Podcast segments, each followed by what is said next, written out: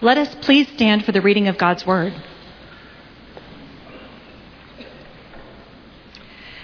We're going to first read a story of the encounter that Jesus had with an expert in God's law found in Luke 10, verses 25 through 28. One day, an authority on the law stood up to test Jesus. Teacher, he asked, what must I do to inherit eternal life? What is written in the law? Jesus replied. How do you understand it? He answered, Love the Lord your God with all your heart, with all your soul. Love him with all your strength and with all your mind. And love the, your neighbor as yourself. You've answered correctly, Jesus replied. Do that, and you will live. Now let us read about how the Apostle Paul applies Jesus' teaching to a church in which there was a lot of division in Galatians. 5, verses 13 through 17, and 22 through 26. My brothers and sisters, you were chosen to be free. But don't use your freedom as an excuse to live under the power of sin. Instead, serve one another in love. The whole law is fulfilled by obeying this one command love your neighbor as you love yourself. If you say or do things that harm one another, watch out. You could end up destroying one another. So I say, live by the Holy Spirit's power. Then you will not do what your desires controlled by sin want you to do. The desires controlled by sin do not want what the Spirit delights in, and the Spirit does not want what the desires controlled by sin delight in. These two are at war with one another. That is why you are not supposed to do whatever you want. The fruit of the Spirit is love, peace, joy, patience, kindness, goodness, faithfulness, gentleness, and self control. There is no law against these things that, of that kind. Those who belong to Christ Jesus have nailed their sinful desires to his cross. They don't want these things anymore. Since we live by the Spirit, let us keep in step with the Spirit.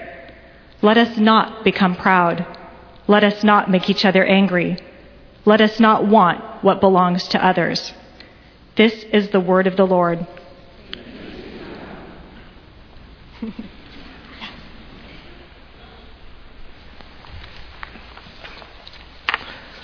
Well, Nancy Stiles mentioned to you that um, the leadership team is on retreat in, in Ventura, and you might wonder, why aren't you there? Well, I was there uh, until late last night, uh, but I came home because, well, I wanted to be with you, of course. That's, that, that's why I want, wanted to come. But uh, beyond that, what we're talking about this morning is the thing that I think if Jesus uh, were to talk to me as your senior pastor and say, This is the most important thing you can talk to the people at Lake Avenue Church about, it would be this topic. I, am absolutely convinced of that.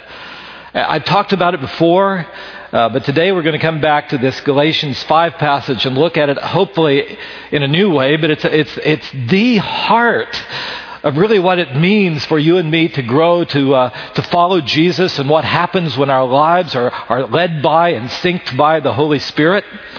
And so we look again at that uh, text, Galatians 5 22 and 23, that tells us what the fruit of the Spirit is. So here it is again. I think it's in front of you. Look at it carefully. So the fruit of the Spirit is it's love and joy, peace, patience, uh, kindness, goodness, faithfulness, gentleness, and self control. So, so that's what we're going to be talking about over the next few months. I think you know that, those of you who were here last week. We're going to be talking about fruit for, for the entire fall.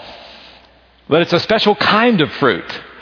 It's what the, uh, the, this, the Apostle Paul called the fruit of the Spirit. Now, I want you to look at those verses with me. Uh, they're, they're quite well known for longtime churchgoers. Galatians 5, 22, and 23. Uh, the fruit of the Spirit. So let me ask you two preliminary questions. Uh, one, is that one fruit or nine fruits?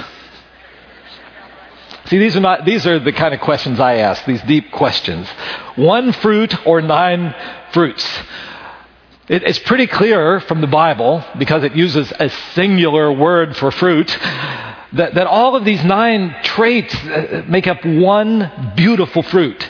And so, so what the Bible is talking about is when the Spirit of God is at work within us, it develops a way of life, a, one way of life. And if we think, what should it look like? It, it's all these beautiful characteristics growing together. Um, so I thought I would show you sort of a, the anatomy of an apple to, to help you to try to get a, a picture of this. I am not a botanist or a horticulturalist, and I don't even know what some of these words are. My assistant Tiffany said, I don't know what a hypanthium is. Well, there's an arrow there that points you to that. It seems like that's the part I would want uh, to eat, don't you think? Or an endocarp. I don't need that. But you see, it's one apple but it has a number of different parts or different aspects to it. Each one of them is absolutely essential, and when an apple grows, it, it all grows. And in a very similar way, uh, the Bible is telling us that when the Spirit of God uh, is at work within us, it's not like, well, you know, I, I do pretty well at joy. I'm just not, I'm, I'm, just not good at this gentleness thing or patience thing. I'm really not good at that. No, it's the Spirit of God beginning to work these, well, I'll just call Jesus-like aren't they? I mean, Jesus like qualities in our lives. And what the Bible wants to teach us is when we follow Jesus, it's a whole new way of life that begins to develop within us. It, it doesn't happen in a moment, does it? You should say amen, it, it, because it's not quite developed in any of us. Uh, but, but, it's going to happen. And as the Spirit, of god I've thought about this for, for a long time. And I, I've thought, Lord, I want these characteristics to be true of me and to be true of us as a church so that when people come in, they simply see this beautiful way of life growing within us. And that's why we're going to be spending the entire fall thinking about it and praying about it because it's something that the Spirit of God works within us individually, but also together as a church family. Now, here's one of the things I, I, want you to notice right now. There's so many things we're going to be looking at over the next uh, number of weeks and months. But one of the things I want you to notice now that the fruit of the Spirit is like other kinds of fruit in many ways, but especially in this way that um, uh, an apple tree produces apples. Have you ever noticed that? Have you ever seen an apple tree that gets up and is, is worried, thinking, oh no, I'm afraid an avocado is going to pop out on me? Or, or cherries. No, no, no. An apple tree produces apples. And, and, and, and the thing is that as God's Spirit is at work within each one of us, we can know that the fruit that's happening, what's happening in our lives, will reflect the kinds of things we see in the very life of Jesus. And when, when you read through this entire text, going from verses 13 to 26, you see that when other things are sinking our lives, our own desires, I just live the way I want to, we think it's going to be better, or live the way the world wants me to, it, it, it is a mess all the works of the flesh, awful sorts of things. You can read about them. That's where it leads. And I, I, found another picture because I wanted you to try to think of, about this. There is both rotten fruit and there is, is beautiful fruit. Do you see it now? Can you imagine sinking your teeth into that, into that rotten apple over there? Well, what kind of life do you want to have? And, and, and the Bible says if you're longing, is to be the kind of person God made you to be as characterized by those beautiful descriptors in verses 22 and 23. It's going to have to be synced by the Spirit. It's one fruit that, as God's Spirit works in you, it begins to happen. And I'm praying that we'll see growth in that, in your life and in, in each one of our lives. Now, now, I have a second preliminary question. We'll put that verse back up there. Uh, the fruit of the Spirit is love, joy, peace, and it goes on. Now, is, do you think there's a reason why love is the first thing on that list. See, we have, well, there are too many of us here, and you're not awake yet, right? The answer again is, is yes. It, it's clear to me both from the context, where in verses 13 and 14, he, he's talking about love summarizing the entirety of the law, as well as from the entire New Testament that of all the things that God does in our lives, the, the, central one, the one that sort of touches everything else that God does, is this quality that is called love.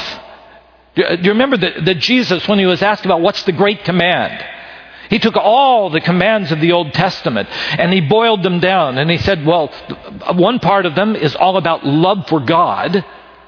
And the second is very much like it. The, that is love for people.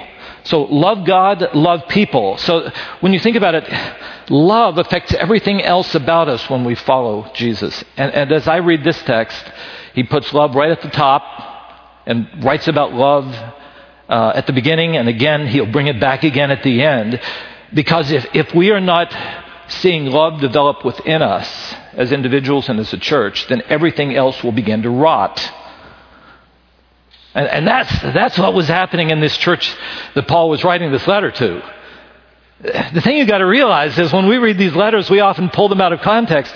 But he was writing this book to a real church just like ours. So I picture him preaching to them just like I'm preaching to you. And, and so he says, okay, you've got to love one another. And it was clear to me when I read this that they weren't loving one another all that much. In fact, if you look at chapter 5, verse 16, they were biting and devouring one another. You ever seen a church like that? Oh man, I hope there's not a lot, I'm looking, any biting and devouring going on right now. Well, what, what Paul is saying, and I hope you, you see this, he said, when, when you see lovelessness, uh, in your church, pastor, he says to me, if you see that, then you can know that the Spirit of God is not reigning in that place. And I guess I'd want to say to you, if you see that in your own life, lovelessness, no matter what else is happening, you can be sure that the Spirit of God is not sinking your life. So I, I just thought the best thing I can do in talking about this subject that so many people have talked about is just so simply uh, think about we better figure out what love is in the Bible and then I want to take a few minutes to, to help you see what Jesus says it looks like. And just practically, what does it look like if this is happening? And then, third, I, I want to have a, a, word at the end about how it might grow in you and me, just a practical word or two, because that's, I've really been struggling to figure out how it actually does grow. So I'll take you as far as I have, uh, I have come. So let's, let's look at that, what love is. Now, if you're going to understand what the Bible says about love, You've got to know that the central characteristic of love in the Bible is that it is not self seeking. You with me there?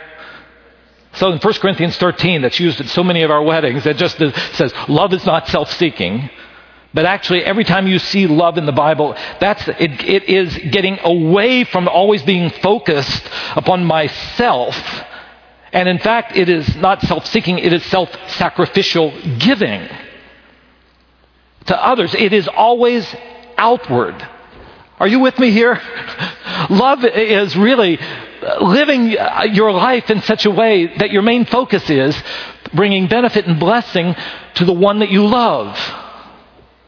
Um, more than that, I, I think it is a way of intentionally living my life that the decisions I make, that I pray to God, is that, Father, you're going to give me opportunities to have relationships uh, in my marriage, in my family, at, at work, and other places. Lord, use my life so that I can actually bring benefit to the other person, uh, that, that their life will be better and, and more joy filled and blessed because their life has, has, has crossed mine. Do you, do you see how different that is from the way the, the world thinks about love? The love, and the world talks about love as if it's really all about me and what I am feeling.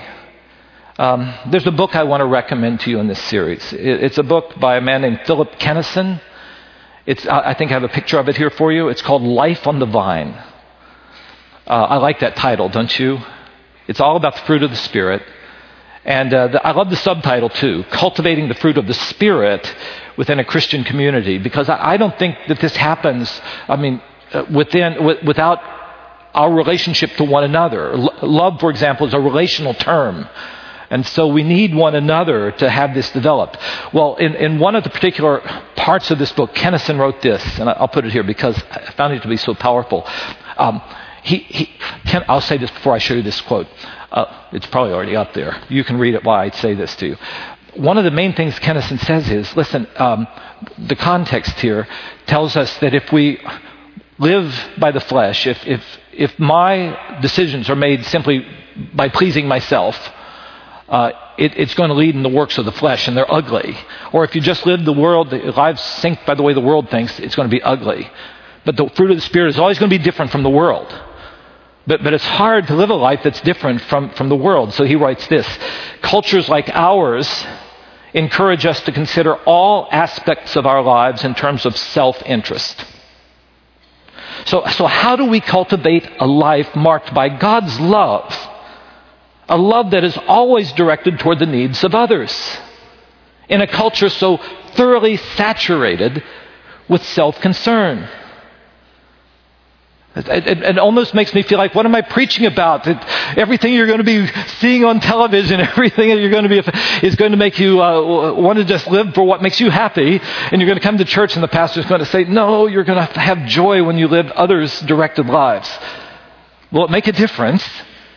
It will if the power of God's Spirit keeps working it in your life and in mine. So, the world tells you and me that we don't really even love a person if we don't feel certain things. Uh, you've heard all, all the time, well, I used to really feel love for my wife, but I don't feel what I once felt before. You see, it's all me directed. But then when we read the Bible, everything it tells us about God's love is that God's love is always directed toward people like you and me. It is a you and me directed love. I mean, from beginning to end. When we sinned against God, He loved us anyway, and He started this plan out of love to come in the person of Jesus who left heaven to come to this world out of love, who sometimes didn't even have a place to place his head, often was homeless, living in this difficult world because he loves. Uh, are you with me so far? It keeps, keeps going, doesn't it? He goes to the cross and dies, chooses to die in your place and mine out of love. Leaves, gives us His Holy Spirit to dwell within us out of love. Gives us a church. And as messed up as sometimes we can be because we're imperfect human beings, we're gifts to one another. He's given us one another out of love. It's all it's all about being us directed. God's love is never self interested. Do you see that? This is love. So that uh, John, the Apostle John, once again, I read these things, I, I feel like they're preaching to me. He's talking to a, a, a group of churches, probably mostly a church in Ephesus, that probably wasn't loving one another and weren't being faithful uh, themselves. And, and in chapter 3, verse 16, he says, uh, This is how we know what love is. How do we know? Jesus Christ laid down his life for us. That's how. So we ought also to lay down our lives for our brothers and sisters. And then he applies it. So if anyone has material possessions or resources, and then you see a brother or sister in need, but you have no pity on them, how can the love of God be in that person. And then I feel him pounding on the pulpit. Dear children, let us not love with words or with mere emotions. Let us love with actions and in truth. Uh, so here in Galatians 5.14, uh, Paul quotes Jesus, and Jesus had quoted Moses. And, and, and, and, and says this, the whole law of God, every command of God, uh, which tells us how to live, can be summed up in one phrase. And that is, you shall love your neighbor as yourself. Do you know what we've done to that in the American church? I didn't have any, no answers there. Uh, I just sometimes I have to stop for a while to see if anybody's listening to me. Uh, let me tell you what we've done to that. We've reinterpreted that phrase, you shall love your neighbor as yourself, in this way. That means, first, you must love yourself. If you don't love yourself, then you can't love anyone else. So, we say, first focus all of your attention on self esteem and self love. Then maybe you'll have time to love somebody else. Listen to me now. That is not what Jesus was saying. That is not what he was saying. That self centered beginning is nothing like the love of God. What is he saying?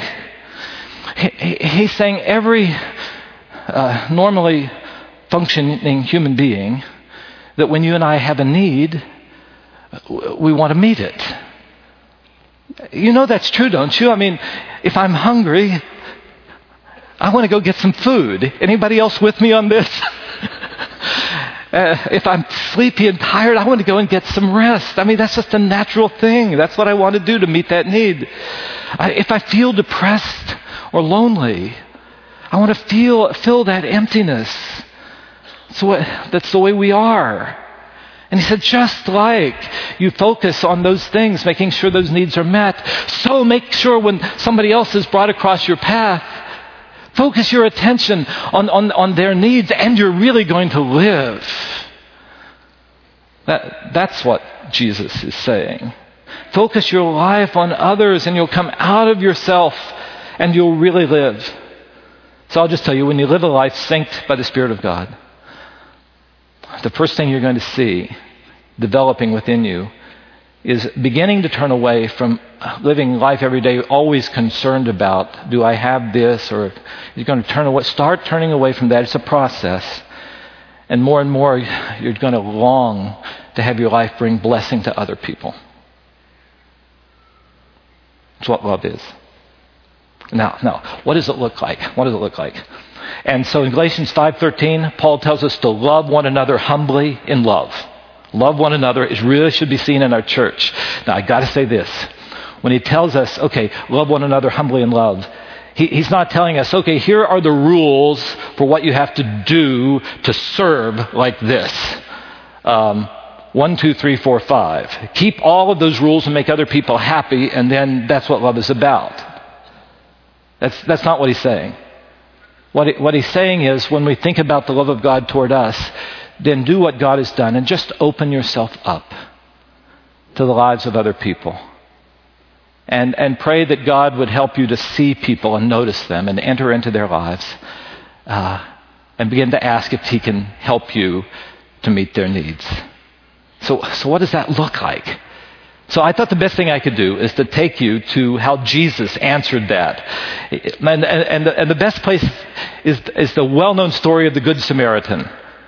Now, I know that we have a lot of people who come to Lake at times that, that don't go to church very often, and you might not know the story of the Good Samaritan, but I'm guessing that you probably do. He introduced the story, it's in Luke 10, verses 25 to 37. And in verse 25, here's the setting. On one occasion, there was an expert in the law who stood up to test Jesus. Rabbi, he said, what do I have to do to inherit eternal life? And I've got to tell you, this lawyer was not quite the same as a lawyer in our day for all of you who are lawyers. What he was, he was an expert in all of God's laws, especially the Matthew, uh, uh, uh Genesis, Exodus, Leviticus, Numbers, Deuteronomy. A lot of law. He knew all about them. And so he knew that. And so, as, as Jesus so often did, he took that question what do I have to do to really live the way God wants me to live? And he turned the question back on him. Oh, you know all of God's laws. How do you read it? And he answered it right. Well, summarizing them all, we're supposed to love God with all of our beings and then love our neighbors as ourselves. And Jesus says, Good, do that and you'll really live. but nobody can do that perfectly, and he knew that. So to justify himself, he said, Who is my neighbor? And that led to this powerful story of what love really looks like in this world. You know what I thought I would do? Instead of reading you that story, um, I've, been trying to think about how would Jesus tell that story to us here at Lake Avenue Church. So I wrote this down. A businessman who was a member of Lake Avenue Church was taking a trip down to the south side of Los Angeles, and he decided one day to go through Skid Row. When he did, his, his car stalled, and then he was grabbed, pulled out, beaten, robbed, and left to die on the street. But it seemed providential that the new pastor of outreach from his own church was going through Skid Row that evening because he was meeting with a group of other Southern California outreach pastors to plan an evangelistic outreach ministry to the homeless. So the outreach pastor saw the man, but he didn't take time to stop to find out his identity. He, he just drove on past because he was leading the planning meeting. He didn't have time to stop. Well, a few minutes later, it was good that the senior pastor of Lake Avenue Church drove down the same street because he was headed to the Union Rescue Mission down on San Pedro Street. And director Andy Bales had asked him to speak at a fundraiser on the theme, The Importance of Helping Those Who Are Hurting. But the pastor was late for the appointment. So he hardly even noticed that there was a man crumpled over there and bleeding on the street. So he drove past. I'm going to stop for a minute. At this point, you know, Jesus introduced the third man passing by the hurting man who'd been left to die. Now remember that Jesus had been speaking to this Jewish leader and, and, and, knew the laws so well.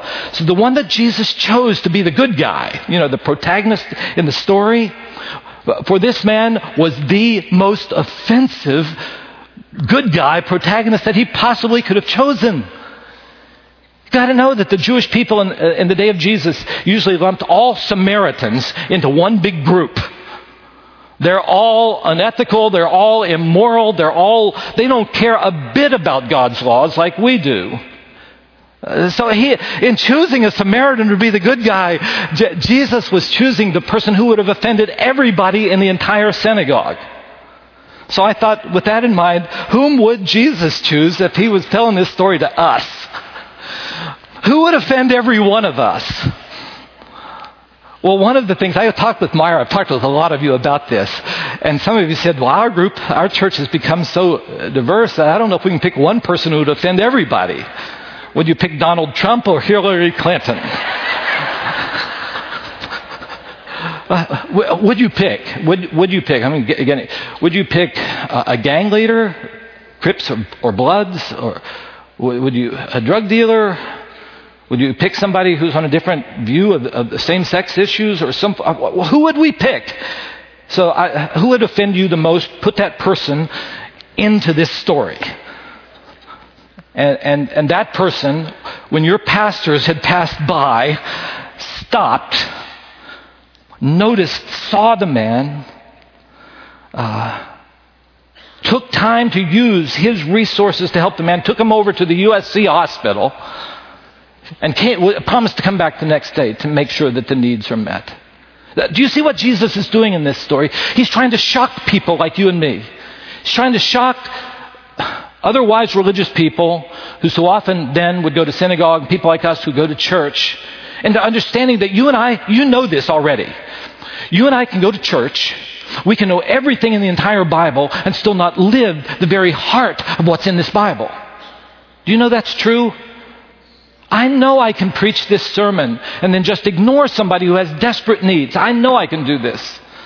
I know you can come and listen to the sermon and then go right back home and treat your spouse or your kids or your parents or, or anybody who crosses your path in the street in the same way you did before. I know that.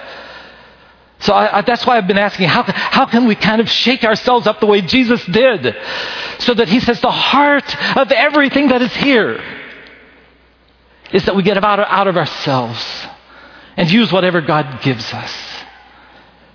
So what does it look like? Okay, with that story, if the Spirit of God is sinking your life and, and you begin to love as Jesus loved, you're going to count it your calling, even your privilege, personally, to show God's love to people. I, I keep thinking these two religious professionals were like me, caretakers by profession. But they were not caretakers by, by heart's conviction. I, I just thought if uh, somebody had shown up at their synagogue, they would have given him the forms to fill out, uh, fill these things out, and find out if he was worthy of, of getting some help. But when they actually had the opportunity themselves to meet a need, they didn't have any interest in that whatsoever. So I, I just want to say this to us. When the Spirit of God is beginning to produce His fruit in you, one of the ways you're going to know that you're alive to God is that he's going to begin planting this Jesus like, others centered love in you. And I'll tell you, when that love begins to grow in you and, and you begin to engage in it, you'll love it. and it will happen more and more through you. Uh, so that's the first thing. You, as you see that you, you find it's my calling. God has placed me in this, here in this world. My calling, my privilege personally to show God's love to those in my path. You'll know the Spirit of God is at work. Uh, two, what does it look like? Uh, you'll not limit the kinds of people you're willing to help. Because isn't it natural for us uh, to, to, to, show love, to, to, try to meet needs of people we know and, and, and, people in our family and people in our church? And that's good and that is right. There's a place for that. But you, you, you can't get away from the fact that Jesus fashions this story in such a way to show us that God's heart is for all people. Do you see that? Is that clear? So when you and I walk with God, you'll know it because your heart and mine will become like Jesus's was. The good guy in the story, the Samaritan, showed love to a man who was his natural enemy. Now I can imagine all the excuses that the uh, priest and Levite would have made. Well, it's his own fault. He shouldn't have been on that road anyway. What was he doing driving down Skid Row? Uh, well, I don't know the man. I mean, if he was in my Sunday school class or in my family, then I might help him. And I'm sure you know that excuses like those have kept church people over the generations from really meeting needs of people in distress. So I'll just tell you what I tell you all the time Jesus is the Lord of this church. Amen? And the Lord of our church tells us to love our neighbor as ourselves. And then he tells us a story telling me that my neighbor is anybody he brings across my path, anybody for whom Jesus died. And that's anybody. and when the Spirit of God is producing that fruit in us, uh, we're not going to limit the people that we think are worthy of our love. Three. What, what does this love look like? You'll really seek to meet needs when you have opportunity and find joy in it. Find joy in it. In fact, I think what will happen is you and I'll wake up in the morning and say, Lord, my life is yours today. I don't know who you're going to bring across my path. Father, help me to enter in and, and notice them, to see them. And if there's something I have that might be able to help meet that need, Father, I, I, I make it available to you to show your love through that. Don't you think if this priest and Levite had prayed that that morning, it might have changed what happened as they saw that man that day? Do you think so? I, am so sure of it. I'm so sure of it. Um, how, how much of a priority should this sort of others directed Jesus like love play in your life and in mine? I just got to remind you that, that Jesus said that of all of the laws in the entire Bible, when you boil them down, it's love God with your whole being and love your neighbor as yourself, and this is what it looks like. I, have just thought we can do a lot of good stuff as individual Christians, and so we should. Amen? we can do a lot of good stuff as a church, but this is the heart of the matter. If, if this isn't happening, the Spirit of God is not ruling in this place. And, and life lived that way, according to Jesus, that's how you really live. And that's what Paul was talking about in Galatians 5 13 to 16. Uh, life lived by self interest. He said it's like slavery. He said, You think it's going to set you free, but it's slavery. You'll just need more and more if you just focus on living your life to make yourself happy. Uh, as I, as I told you, he said, and a church of, of us, if we come, only what do I get out of it, focusing upon ourselves instead of coming to worship and focus on God and looking at the people around us and saying, Can I bless these people around me? Uh, a church that says, Well, did I like that? What did I get out of that? I didn't like that piece, did you? He said, That's going to be an awful church. It'll be a place where people are biting and devouring one another, he says. Or in verse 26, a, a, place where people provoke one another and envy one another. But, but, but a church of people where the Spirit of God is at work and, and, and who are following the commands of Jesus will be a community, he says, of joy, peace, kindness, gentleness, and all the beautiful aspects of the fruit. And, and he said, the world will walk in and they say, Oh, I don't, I don't know if I understand all this, but there's something different here. They will know we are Christians by our love. Well, our, our, our time is gone, but I do want to at least give you a, a few ways that love might grow in you. You know what I thought? Most pastors, especially when he says serve one another in love, want to come and give you a whole bunch of do's and don'ts. Here's what I want you to do. You've got to go serve in the children's ministry, and you've got to come up and talk with Nancy about mentoring in the community, and we've got a lot of needs in our high school, and we need more people. So I want to give you a bunch of rules. Here's what you've got to do, and, and I, I bet I could guilt you into doing it. But I don't think it would produce love because uh, the people of Israel had the best rules and commands imaginable. They loved them. Their whole psalm's all about them. They, they knew that this life of loving God and loving people was good and beautiful. They only had one problem. You know what it was? They couldn't live that way. they couldn't live that way. Do this and you shall live. Well, they, they, they were unable to live that way. And what Galatians 5 is about is what rules can't restrict in us and keep us from doing what all of my own human desire can't, can't passionately motivate me to do, the Spirit of God can. And that when you and I believe in Jesus, you and I become people of the Spirit. And what we can't do and what rules can't do, the Spirit of God can. With God, nothing is impossible. So then, uh, what, what shall we do so that the fruit might be nurtured? Well, I'll give you a few challenges at least. I, I think you, well, I put it this way I want today to be a new beginning in our walk with Jesus for, e- for you and for each one of us. Uh, how did I write it? A new beginning of repentance of your sin and faith in Jesus. Do you remember the first time, if, if you are a Christian, that you gave your sins to Him and really heard Him say, Your sins I will remember no more?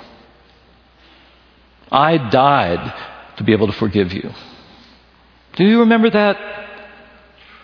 Do you remember thinking, Oh, that's true. Anything, Lord, I just want to, I want to follow you.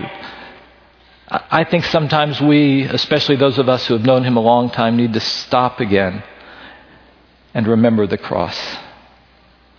Like the first day you believed.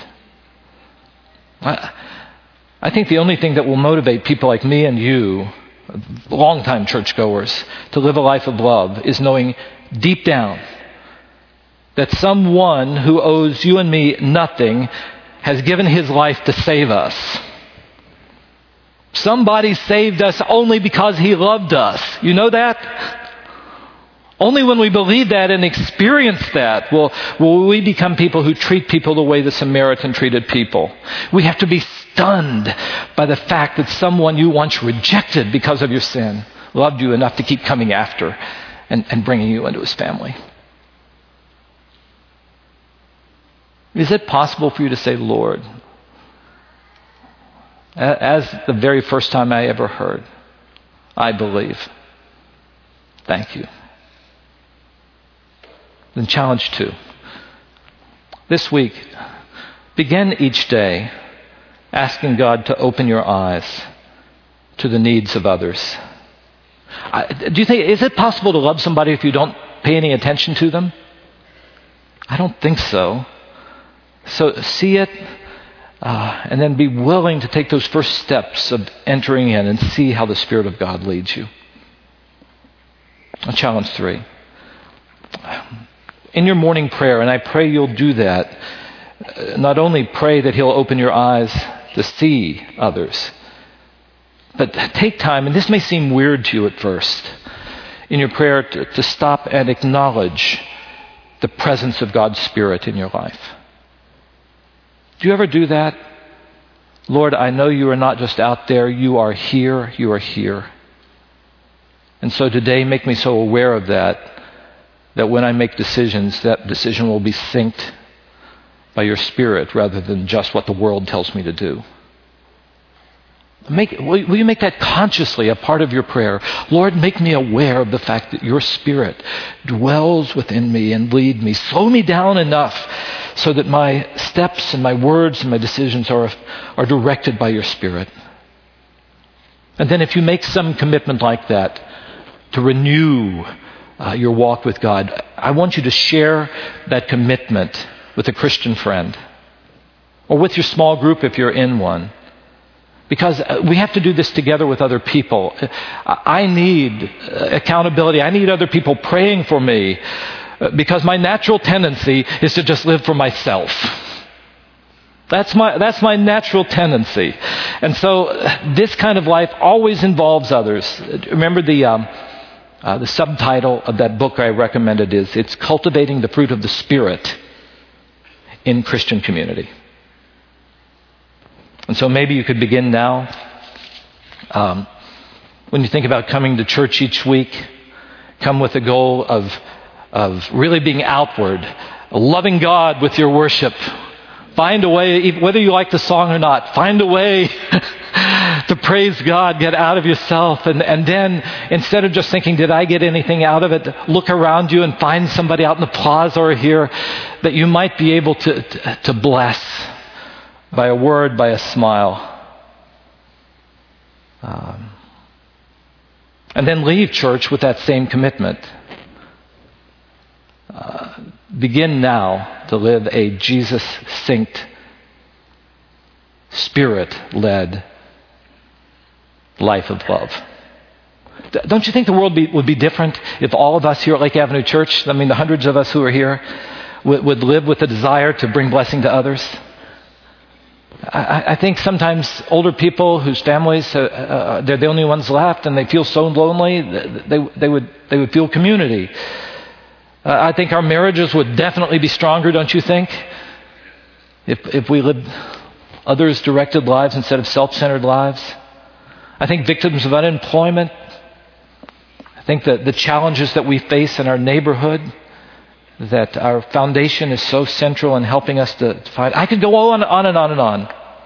Because no matter where you and I look in this world, there is need. And, and you and I have been placed here. This church has been planted here for many reasons. I think the biggest one is to show to the world the, the others directed love of Jesus. A life synced by the Spirit begins with love and it will be to his glory. Amen. Let, let me lead us in prayer. Father, we see this is the heart. This is the heart of every command that you've given us. So we want to listen carefully. But Father, we are um, needy people ourselves, and mostly we need your Spirit to change us, to make us different from the way we would be if we didn't know you to make us different from the world as a whole. The whole world is longing to see this kind of love. We know that. So, Father, I just pray uh, that this powerful, life changing work of the Spirit might be seen in our individual lives, in our marriages, families, and in our church. Fill this place with your love, we pray, in Jesus' name. Amen.